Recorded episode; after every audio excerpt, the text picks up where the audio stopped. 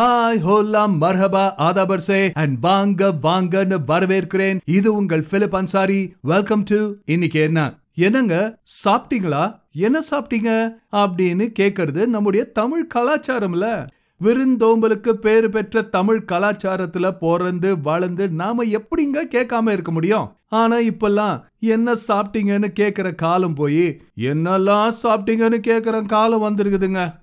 இப்படிதான் ஒருத்தர்கிட்ட என்ன சாப்பிட்டீங்க? அப்படின்னு கேட்டேன். தோசை சாப்பிட்டேன் அப்படின்னாரு. என்ன தோசை சாப்பிட்டேன்னு கேட்கறதுக்கு பதிலா நான் என்னெல்லாம் தோசை சாப்பிட்டீங்கன்னு கேட்டிருக்கணும். அவரு பாட்டுக்கு ஒரு லிஸ்ட்டை போட்டு அடிக்கினே போனாரு பாருங்க. ஏதோ ஒரு கடையில நூறு விதமான தோசை போடுறாங்களாம். அவரு அங்க போய் அது ஒரு பெரிய லிஸ்ட்டை எல்லாம் சாப்பிட்டு முடிச்சுட்டு மிச்சத்தை எடுத்து வைப்பா நாளைக்கு வந்து சாப்பிட்டுக்கிறேன்னு சொல்லிட்டு வந்துட்டு இருக்கிறாரு அடேங்கப்பா கேட்டா என்னங்க பண்றது? என் பொஞ்சாதிக்கு ஒரு காயை விட்டா வேற காய் கண்ணுக்கே தெரியல.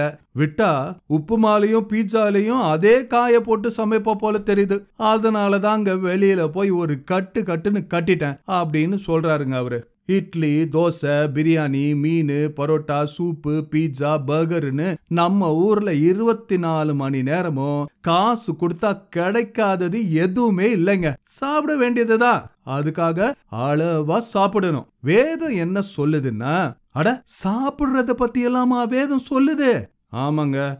எல்லாத்த பத்தியும் வேதம் சொல்லுது. சரி கவனிங்க. வேதம் என்ன சொல்லுதுன்னா நீதிமொழிகள் இருபத்தி மூன்றாம் அதிகாரம் ரெண்டாம் வசனம் இருபதாம் வசனம் இருபத்தி ஒன்னாம் வசனத்துல எக்கச்சக்கமா சாப்பிடாத அளவா சாப்பிடு. சாப்பாட்டு பிரியனா இருக்காத அப்படின்னு சொல்லுதுங்க. அளவா சாப்பிட்டாதான் ஆரோக்கியமா இருக்க முடியும். இந்த பிளட் பிரஷரு சுகரு எல்லாம் வராம இருக்கணும்னா அளவா சாப்பிடணுங்க. ஆ ஆ என்னப்பா இவரு? வெளியில போய் கூட சாப்பிட வேண்டாம்னு சொல்றாரு. அப்படின்னு நினைச்சுக்காதீங்க. வெளியில போய் சாப்பிடுங்க. குடும்பத்தோட போய் சாப்பிடுங்க. ஆரோக்கியமா சாப்பிடுங்க. வீட்டிலையும் சமைச்சு சாப்பிடுங்க. ஆனா அளவா சாப்பிடுங்க.